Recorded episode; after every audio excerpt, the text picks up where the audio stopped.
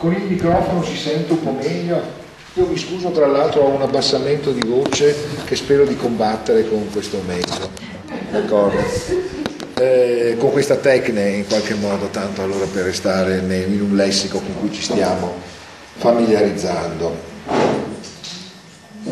Dall'esposizione così ricca ma così eh, lucida di Francesco avrete in qualche, vi sarete in qualche modo ambientati all'interno di questa affermazione, che può avere anche in senso platonico un valore paradossale. Cioè filosofia e poesia si implicano e nello stesso tempo questa implicazione ha la forma sia di una necessità reciproca sia di una necessaria differenziazione. Per cui tra filosofia e poesia si dà contemporaneamente amicizia e conflitto. Bene, per tentare di comprendere dove questa relazione effettivamente accada e dove quindi possiamo in qualche modo accoglierla come un evento, un evento importante all'interno di un nostro percorso, forse ci conviene, per, dopo una prima eh, avvertenza, riprendere da alcuni luoghi platonici specifici che ci consentono forse di approfondire esattamente la natura del fare di Platone tra poesia e filosofia. Dunque, innanzitutto, il pensiero platonico. Francesco è stato bravissimo perché non ha schiacciato il pensiero di Platone storicisticamente, nel senso di una opinione storicamente importantissima che sia stata elaborata tanti secoli fa in Grecia, né in direzione di qualcosa che noi si possa assumere nel senso di un aggiornamento, là dove l'aggiornamento sia il suo essere tuffato all'interno di un modo corrente di pensare. Eh? Spesso si pensa che aggiornare un autore, aggiornare un pensatore, sia ridurlo a dire le stesse cose che diciamo noi oggi. Oppure che per comprenderlo veramente si debba scoprire e sottolineare il suo essere così lontano dal nostro mondo da risultare totalmente incomprensibile. Io potrei di fatto tentare di dimostrarvi con qualche plausibilità che nessuno delle traduzioni con cui noi traduciamo i termini fondamentali della filosofia platonica è in realtà una traduzione corretta. Nel senso che nel greco di Platone il significato di queste parole era determinato da un complesso di situazioni che non vi sono oggi, per cui il nostro attribuire ad essa un determinato significato produce anche un equivoco. Nello stesso tempo noi possiamo constatare che senza parole che provengono da Platone difficilmente potremmo oggi parlare, e che esiste conseguentemente una tensione che attraversa i secoli e che si condensa in una posizione, in una situazione che è quella in cui, nel senso che ha spiegato Platone, incontriamo il pensiero. Se c'è una cosa che attraverso la figura di, Platone, di, di Socrate Platone insiste a mettere in evidenza, è che il pensiero che a lui interessa, il pensiero che si tradurrà in filosofia, non ha nulla a che fare con una cosa che si chiama doxa, cioè non ha nulla a che fare con una cosa che si chiama opinione. Quando noi produciamo un'opinione e confrontiamo opinioni, in questa prospettiva non siamo ancora nel pensiero. Quando noi diciamo dal mio punto di vista, il pensiero comincia ad esserci nel momento in cui noi ci diamo a un movimento al centro del quale c'è il pensiero e non l'accettazione preliminare di un complesso di mie affezioni, qualcosa che non dovrà dipendere dal mio feticcio identitario, dal modo in cui io sento e penso me stesso, qualcosa che dovrà imporsi per la sua forza intrinseca. Ora, Quando noi ci chiediamo conseguentemente che cosa ha veramente pensato Platone, in realtà formuliamo una domanda che andrebbe, penso, riformulata così. Cosa pensa il pensiero che noi suscitiamo nel momento in cui chiamiamo in causa il nome di Platone? Mm? Ovvero sia, perché ci occupiamo di Platone? Perché se Platone fosse soltanto un signore che ha avuto molta importanza secoli fa, forse avremmo cose più urgenti di cui occuparsi. Mm? Perché ci occupiamo di Platone? Beh, in un certo senso, e in questo tendo a rivendicare una esigenza paradossalmente filologica, perché il pensiero di Platone sta pensando adesso. Adesso non nella cronaca di cui ci parlano i telegiornali, adesso in una situazione nella quale noi tentiamo a nostra volta di produrre il lavoro del pensiero, ovvero sia di darci ad uno spazio che non può essere ricavato e governato dalla dipendenza da delle premesse già costituite. Forse comincerete a sentire in questa affermazione qualcosa che assomiglia molto a una cosa di cui parlava Francesco quando parlava della poesia. Il poeta occupa un vuoto, occupa letteralmente lo spazio vuoto dove uomini, persone, potranno ritrovarsi tra loro come in un evento comune. Senza il vuoto non c'è la poesia, e se pensate anche alle vostre esperienze personali di lettori, perché ci si dovrebbe accostare a dei testi che non spiegano nulla di tecnico, che non danno indicazioni di sorta su come si debba fare una cosa, su cui se ne debba fare un'altra. Cioè, quando lei, voi leggete l'infinito non trovate aprite la porta a destra, azionate il tale pulsante. Mm? Trovate paradossalmente qualcosa che rinvia soltanto a se stessa, a se stessa così come è scritta. Mm? Perché dovremmo avvicinarci a questa cosa? Perché questa cosa, nel momento in cui noi la leggiamo, complessivamente accade. È qualcosa che accade tutta e accade, per così dire, senza nessuna dipendenza, anche se in essa, attraverso il linguaggio, tutto il mondo può essere in qualche modo coinvolto. E in una qualche misura noi veniamo contaminati attivamente da questo spazio di libertà, da questo accadimento che non a caso, almeno per molti la poesia è questo, può stare in rapporto con gli ordini più diversi della nostra esperienza. Wittgenstein diceva che le parole dei poeti ci colpiscono perché del tutto imprevedibilmente, del tutto non programmaticamente, stanno in un rapporto intimo con le cose essenziali della nostra vita.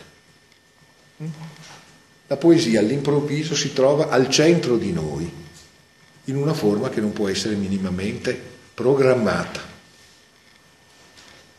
Vedremo poi, andando avanti attraverso alcuni dei nostri autori, come questo in un certo senso possa accadere.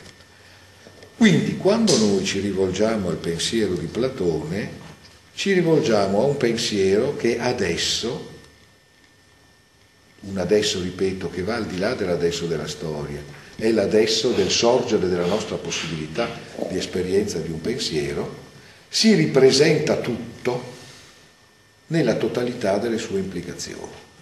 E venendo radicalmente tutto pensato adesso, riproduce adesso tutti i rischi che sono impliciti nella sua trama. Ed è questo che fa sì che tutto sommato noi ci si ritrovi spesso, occupandoci delle cose più diverse tra filosofia, scienza ed altro, a scoprire che ci troviamo di fronte a dei problemi per dire i quali stiamo usando per parole platoniche, frasi platoniche, situazioni del ragionamento che sono di Platone. Quindi io dico sinceramente, mi occupo di Platone perché esistenzialmente, se posso così dire così, non posso farne a meno, perché me lo ritrovo tra i piedi quando penso. Bene, come mai questo accade? Beh, probabilmente per andare in questa direzione possiamo riprendere il filo delle considerazioni che sono state prima proposte da Francesco. Uno dei dialoghi platonici sul fatto che Platone ci parli essenzialmente attraverso dialoghi, molto si potrebbe dire nel corso della giornata, forse qualcosa si dirà, ha molto a che fare con ciò di cui però vorrei prevalentemente parlare adesso. Uno dei dialoghi più famosi di Platone è il Simposio, che come probabilmente tutti sapete è la narrazione di una narrazione di, della conversazione che si sarebbe svolta tanti anni prima rispetto al momento in cui Platone la scrive, in occasione, noi potremmo dire quasi di una festa di laurea, in occasione di una festa che Agatone, giovine poeta brillantissimo e di successo, dà per la sua vittoria in un agone poetico. Ovvero sia, la... un'occasione di celebrazione del successo di un giovane di successo, in un genere di successo, in una città di successo. Perché tutto questo avviene nell'Atene di Pericle, che al momento ha una sua egemonia incontrastata sulla Grecia e che può permettersi di ospitare un nucleo umano in cui l'esperienza del libero parlare, della parresia e dell'abbandono alle sollecitazioni della propria vocazione linguistica e intellettuale possono essere al centro della vita. Una città che, come in un certo senso l'andamento del dialogo dimostra, può essere così felice di se stessa da pensare che le distanze tra l'Olimpo e la collina del Partenone si siano infinitamente ristrette. Anzi, che in un certo senso la città sia divenuta quasi la realizzazione di un Olimpo finalmente ben educato. Su questo poi, eh, casomai, qualche sottolineatura. Bene. All'inizio di questo simposio, eh, tenete presente, ma che qui è una deriva di cui se volete potremmo parlare, ma che ci porterebbe lontano dal nostro intento principale, quando viene scritto il dialogo, questa città così trionfante è stata distrutta da guerre, pesti, carestie, ha subito le tirannie più avvilenti, probabilmente perché quel sentimento di pienezza, di adeguatezza perenne, perfetta, di sé a se stessa, aveva un fondamento debole. E perché forse il rompiscatole Socrate, che questo di fatto sosteneva nella cornice di tanto compiacimento, non aveva tutti i torti. Bene, all'inizio del simposio, quando Socrate entra in scena, dopo aver un po' sostato fuori dalla porta nell'ascolto del suo demone particolare, Agatone, che lo tiene in grandissima considerazione, tutti tengono in grandissima considerazione Socrate, tutti lo ammirano, tutti lo ritengono un vertice della sapienza, ma nessuno è in grado di dire, se non venendo smentito da Socrate stesso, in che cosa questa sapienza consista. Quindi tutti celebrano la qualità superiore di Socrate senza sapere che cosa, in che cosa questa veramente consista. E Socrate in un certo senso cer- cercherà di produrre l'evidenza di ciò che giustifica questo sentimento nei suoi confronti, eh? ma che non si mostra nelle forme con cui questo sentimento viene espresso. Uno dei modi in cui si può leggere il, il convito, il simposio, è essenzialmente quello della storia di un maestro che viene adorato per dei motivi che ritiene non siano quelli giusti e che si ritrova con degli allievi che mettono a frutto il suo pensiero in una direzione che ne nega l'essenziale. I due enfant prodige, Agatone e Alcibiade, che in un certo senso capiscono tutto di Socrate, meno l'essenziale, e che se per caso lo avvertano ne prendono una paura terribile, perché sentono che al fondo Socrate chiede di, a loro di essere diversi da come sono e da come vogliono assolutamente restare. Bene, quando Agatone fa entrare Socrate, ne celebra il prestigio, dice di sedersi accanto a lui, in modo che la sapienza di Socrate possa riversarsi in lui, stante la vicinanza. Quindi dice: Socrate, tu sei pieno di sapienza, io mi metto accanto a te e la tua sapienza, per il principio dei vasi comunicanti, mi entra dentro. E Socrate gli dice che questa cosa non è possibile, perché la sua sapienza non consiste in un pieno, ma consiste in un vuoto. Insomma, siamo in una città in cui esiste la convinzione di un grande pieno di, di sapere. La pienezza di cui parliamo è una pienezza la cui rappresentazione complessiva è in un certo senso affidata all'uso del mito, al ricorso a una storia che prende forma mitica ed essenzialmente alla tenuta di un grande campo metaforico. Un grande campo metaforico che nell'epoca di Socrate è a valle di una fase nella quale le giunture che lo tenevano assieme erano date da una cosa che si chiama tragedia. Quando noi parliamo della tragedia a proposito del mondo ateniese dell'epoca, non a caso c'è una bellissima definizione di uno storico del teatro, antropologo del teatro antico, era Turner, che sosteneva che la tragedia era come una tumescenza nel corpo della polis, nel corpo della città. E in un certo senso credo che Turner intendesse questo. Quando noi pensiamo alla tragedia dei greci, pensiamo a uno spettacolo teatrale, e questo è vero, ma dobbiamo pensare allo spettacolo teatrale, ad un rito religioso, ad una festività civile e politica cittadina, e nello stesso tempo a qualcosa che va al di là di tutto questo. Dovremmo parlare come una, potremmo dire, se mi si passa questa espressione, a una sorta di un grande nodo al fazzoletto della città. Qualcosa attraverso cui gli elementi dell'esperienza cittadina stanno assieme, acquisiscono senso. Un posto dove, in un certo senso, potremmo dire la città verifica di volta in volta il punto di equilibrio tra la sua forma contingentemente raggiunta e la manifestazione delle forze degli dèi che la attraversano. Perché ovviamente tutto ciò che sta dicendo dovrebbe andare dimostrato attraverso dei percorsi analitici, attraverso un confronto con delle importanti bibliografie.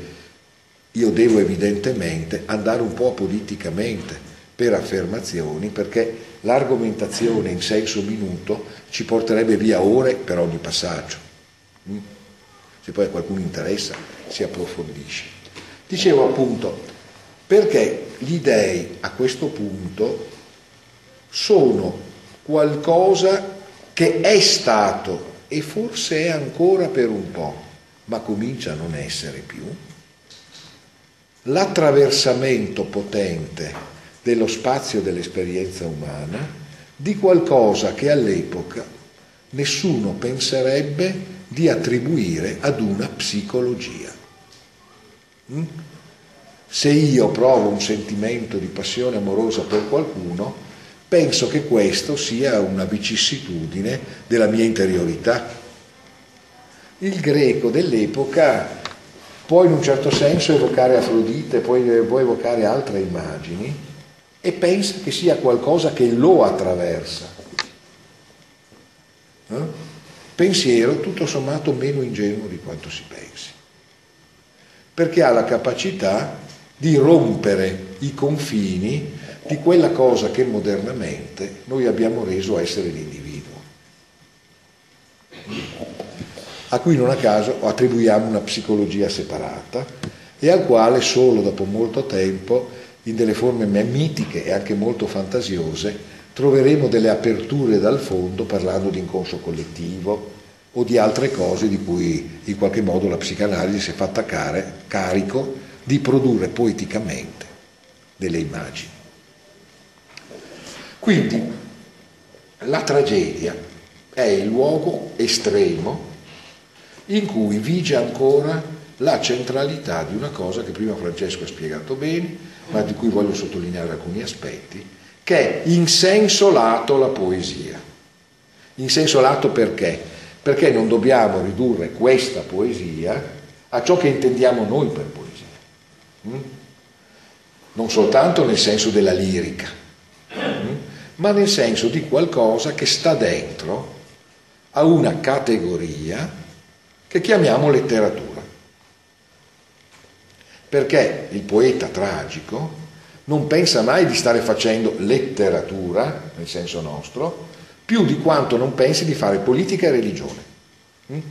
Tutte queste cose assieme, e assieme vuol dire una cosa ancora diversa da tutto questo, perché se politica, religione, diritto eh, non sono in questo senso separate, questa cosa in cui non sono separate non è la somma delle cose che intendiamo noi con queste parole, è qualcosa che sta al loro posto in un certo senso, in un certo senso perché questo posto non è il posto disegnato dalla somma di queste cose nella nostra civiltà, è qualcosa che ha un'importanza simile, forse anche superiore, e che noi possiamo comprendere, e questo è essenziale, comprendendo che un po' così e un po' non è così. Una formula che non a caso il grande platonico userà frequentemente, ovvero sia Plotino, oionti, come se, mh? qualcosa di simile a, qualcosa che non si può, non si può definire del tutto, ma è un po' come se fosse, mh? quella cosa che caratterizzerà non a caso i, i lunghi percorsi della cultura eh, filosofica, il ragionamento apofatico, insomma, no? Come quando si dice di Dio non si può parlare, però, però si può sforzarsi di parlarne, perché attraverso l'inadeguatezza del nostro parlarne qualcosa di Lui si manifesta. Attraverso questo nostro esercizio riusciamo a partecipare in qualche modo di qualcosa del suo evento. Allora, la tragedia è l'ultimo posto in cui tiene questa poesia. Cosa consiste la poesia? A suo modo ha tentato di dirlo, con tutti gli equivoci e i limiti, ma anche con la forza di questa definizione, Heidegger, di cui torneremo a parlare alla fine del ciclo, parlando della Dichtung. Quando Heidegger parla di Dichtung, ci avverte, badate, questa non è la poesia letterariamente intesa, è una forma di parola attraverso il quale prende forma quello che noi chiamiamo il mondo, l'intuizione di cui prima parlava Francesco. In questa Dichtung, in, questa, in questo parlare, un parlare attraverso il quale il mondo di sé, la, il giro di sensazioni che ci, che ci avvolge prende una forma, dei connotati riconoscibili, quello che Hölderlin avrebbe chiamato, a suo modo genialmente, una patria. Io, quando mi trovo a superare, avrebbe detto, le condizioni di necessità materiale che mi tengono con la testa rivolta alla terra come un animale che bruca, comincio a vedere attorno, comincio a dare dei nomi, comincio a immaginare dei rapporti, e allora il mondo si curva attorno a me, diventa il mio mondo, diventa la mia patria. Questa cosa avviene all'interno di una invenzione linguistica che chiamiamo, in questo senso, poesia. dentro a questa cosa non si differenziano poesia e filosofia.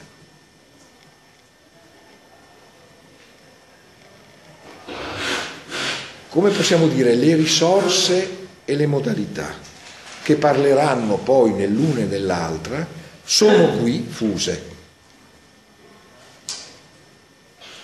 E come prima è stato ricordato, il mondo greco conosce nella poesia non una parte della produzione culturale, come diremmo adesso, ma la precondizione della nominabilità delle esperienze che lo compongono.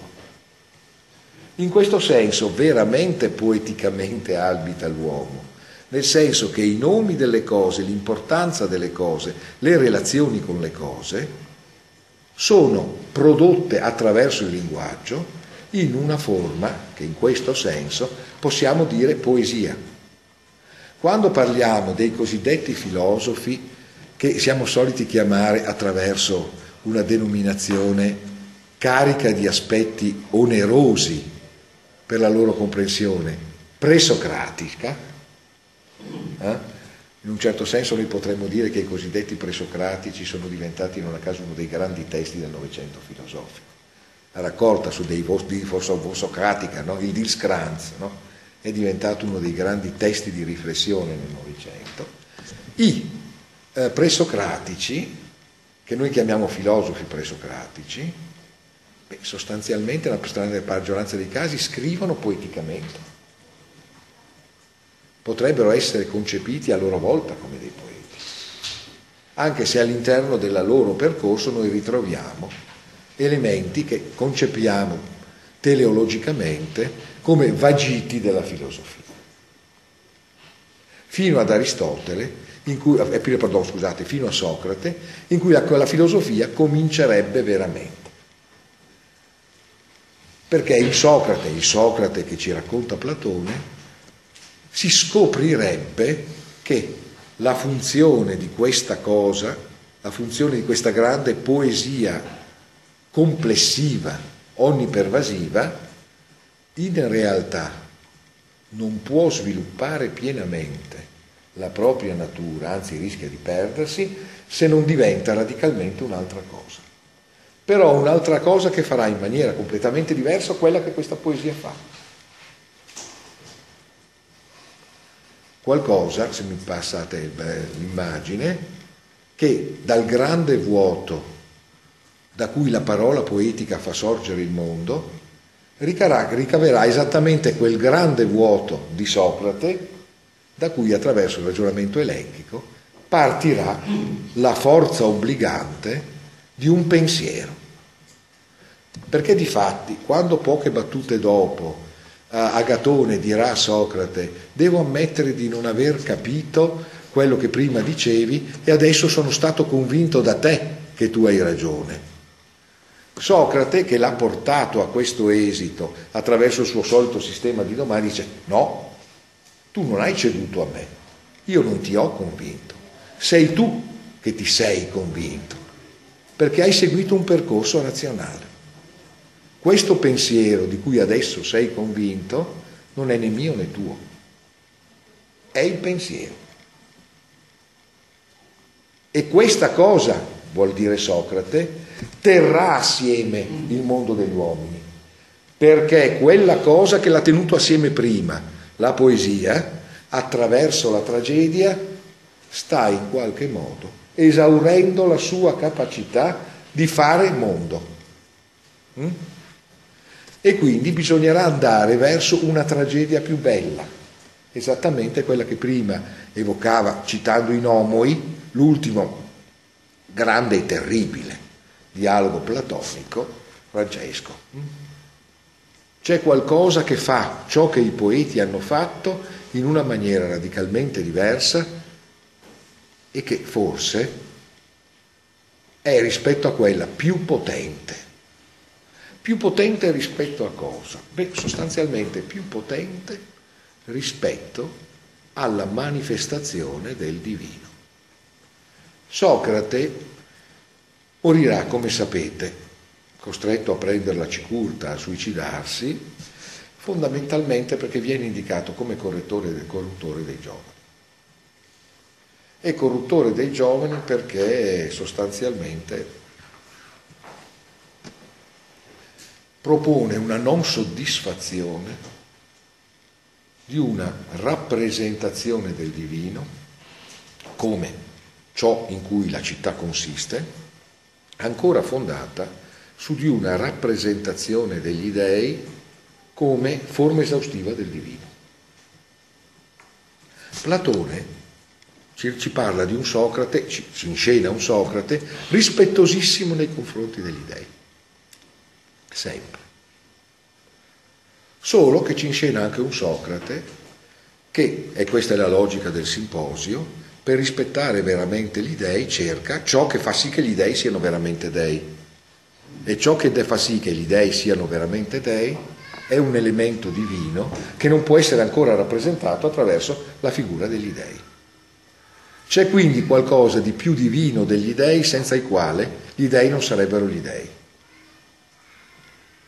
Tradotto, se volete, politicamente, c'è qualcosa a cui noi possiamo, di cui noi possiamo essere i coautori, come lo siamo stati della rappresentazione degli dei, che non può più prendere la forma di una narrazione delle vicende degli dei o della celebrazione della loro perfezione.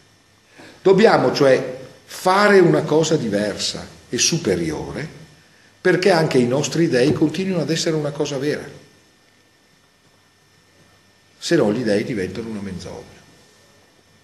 Dobbiamo cioè quindi collocarci a un piano superiore, un piano superiore ben inteso che è l'approfondimento, la vera ragione di ciò in cui abbiamo creduto in un certo senso da sempre e in cui possiamo continuare a credere se troviamo le ragioni di questo credere, cioè se riusciamo a dar vita a una pratica che ci consenta di farlo esistere realmente.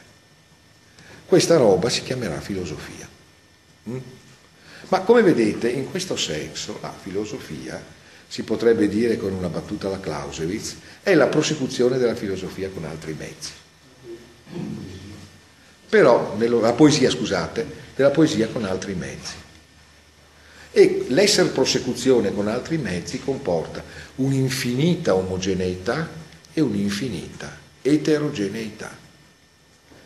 Lo snodo, cioè, ha l'aspetto della metamorfosi, quella in cui tra l'individuo di prima e l'individuo di dopo, che sono geneticamente fu connessi, c'è un radicale mutamento di forma. La farfalla non assomiglia al baco, ma le due cose, una senza l'altra, non ci sarebbero. Bene, ora non a caso il simposio, mio Dio, non a caso il simposio si sviluppa con questa sequenza. Tutti scoprono nel momento in cui bisognerebbe abbandonarsi all'ubriacatura rituale, no, perché in questi casi ci si ubriacava ritualmente, una cosa seria. Tanto è vero che lì c'è un auletes, una flautista, che dovrebbe accompagnare con una musica adeguata il ritmo dell'ubriacatura rituale. Si dice che insomma ne hanno, hanno bevuto talmente tanto nei festeggiamenti di quei giorni che forse si può fare un'altra cosa, si può pensare e discutere. Mandano via la flautista e assumono un tema. Come mai Eros, una divinità sembrerebbe,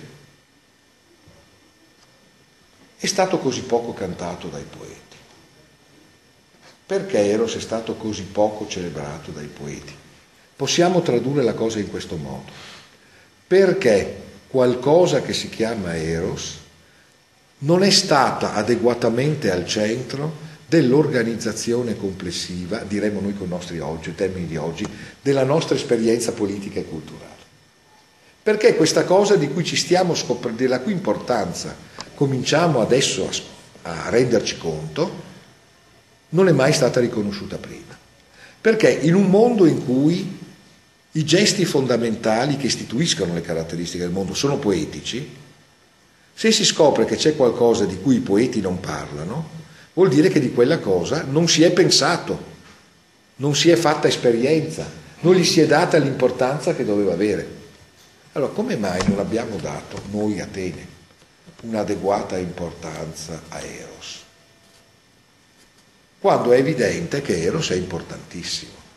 E uno dopo l'altro i simposiaci sarebbero chiamati a spiegare, o meglio, sarebbero chiamati a tentare di lodare adeguatamente Eros. Ma in vario modo, nella prosecuzione dei, degli interventi, vediamo che ciascuno in realtà pensa che le modalità con cui ha operato il precedente siano inadeguate.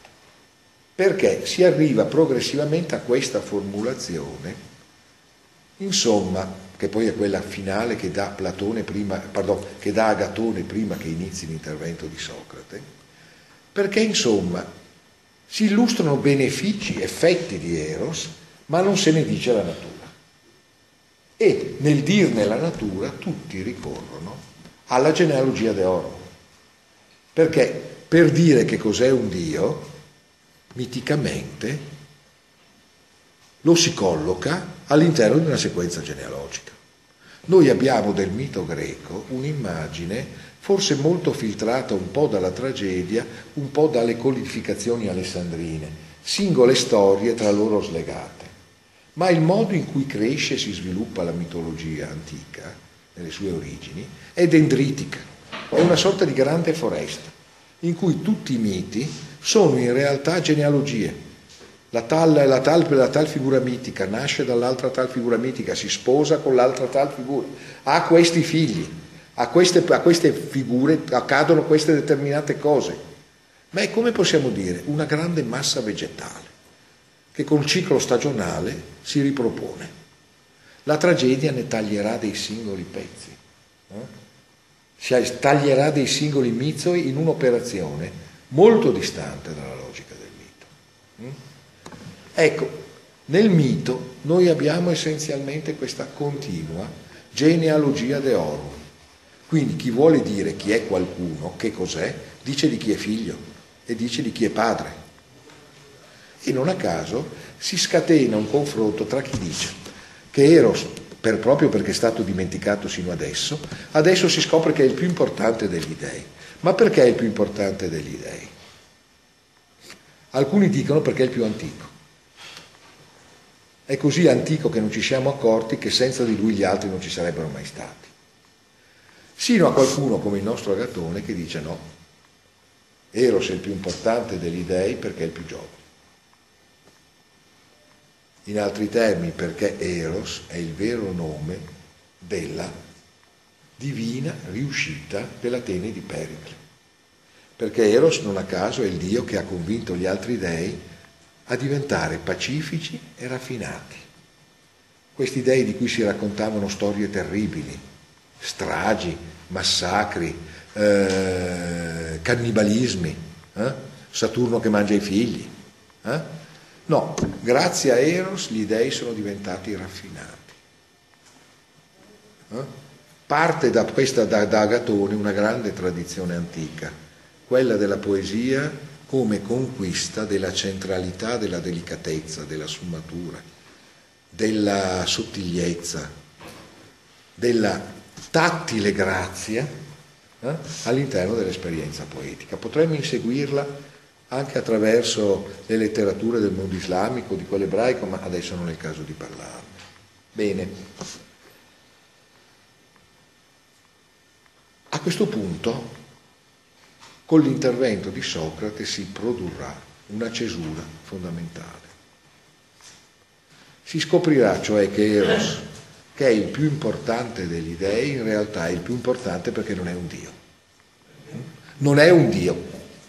Saranno le parole, come qualcuno sa, perché sarà detto il simposio, che Socrate non a caso riferisce come rivelazione che gli giunge da Diotima di Mantinea, una donna che ha con lui fatto il lavoro che Socrate è solito fare con gli altri, una donna cioè che lo ha interrogato fino a portarlo alle conclusioni che adesso lui espone.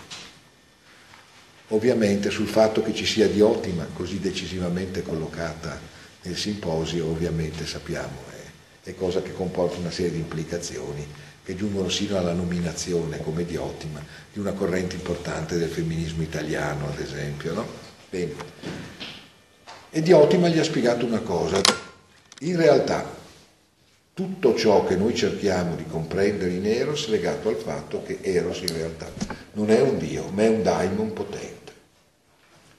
È un daimon rispetto agli dei che se ne stanno immobili nella loro perfezione olimpica, è in realtà un go-between, è in realtà qualcosa che va incessantemente dall'umano al divino, un campo di tensione che in un certo senso noi dobbiamo occupare con una pratica che si chiamerà filosofia. Perché l'eros che si manifesta in noi come potenza divina che ci porta a ricercare la bellezza è ciò che, adeguatamente interpretato nella sua vera natura, porta la sua tensione attraverso la bellezza verso un mondo che è quello di cui la bellezza nella sua essenza fa parte, cioè il mondo delle idee. Come dire, tutto ciò di cui voi amici avete parlato fino ad adesso è tutto vero. È vero che Eros tiene assieme, come diceva Erisimaco, le cose della natura, poi le porta a generare. È vero, come hanno detto Eh, Fedro e Pausania, che amore ispira i comportamenti eroici, i grandi gesti di solidarietà nei confronti della, della polis. È vero quello che diceva Agatone, ma perché è vero tutto questo? Per qualcosa che questo modo di dirlo perdeva completamente, ovvero sia che in realtà tutte queste cose che poeticamente si dicevano così sono possibili nel momento in cui si riconosca che al centro del nostro essere umani e politici, nel senso di collegati nell'esperienza della città, sta una pratica che è la pratica del pensiero e che quindi è la filosofia. Ora, Eh, forse sarà il caso di chiudere, mi sa, perché, eh, sì, perché dobbiamo in qualche modo anche cominciare a parlare. Però questo può essere anche il punto di una, una prima conclusione. E, la, e allora la poesia dovremmo prendere per buona, come possiamo dire, la, il ricorso, come possiamo dire, a, al trattato di Dublino eh, del filosofo che, sulle, che sugli spalti della città filosofica dice che gli extracomunitari poetici non possono entrare. Non è esattamente così. Tra l'altro anche nella, nella città di Platone c'è un centro metaforico e oscuro. La città ha un suo punto di tenuta che è il consiglio notturno. Questo luogo, questa città fatta di luce e di chiarezza razionale ha bisogno di un consiglio che si riunisce, riunisce di notte per essere veramente tenuta. L'ultimo punto dove forse si è rifugiata una cosa senza la quale Platone non riesce a fare logos, non riesce a fare discorso, che è esattamente il mito ed è esattamente quello che noi chiameremo la metafora. Perché in realtà, come elemento di questa sua unione intima e genetica con la, filo- con la poesia, la filosofia in senso platonico porta in sé questa eredità. Per salvare il logos da essere soltanto discorso che dice cose e non fa avvenire delle cose, occorre l'elemento mitico. Perché il mito non sia soltanto una storia a cui non si può credere più e quindi una menzogna, il mito ha bisogno di espandersi nella nuova forza creatrice del logos filosofico. Queste due cose non stanno l'una senza l'altra. No?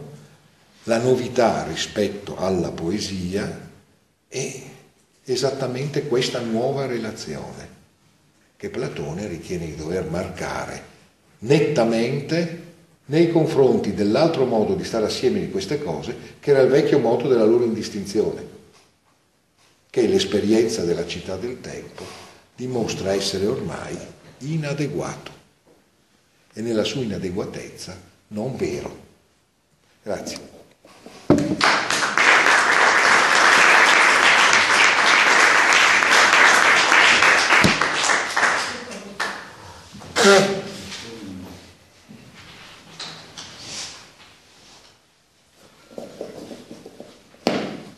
Alfio.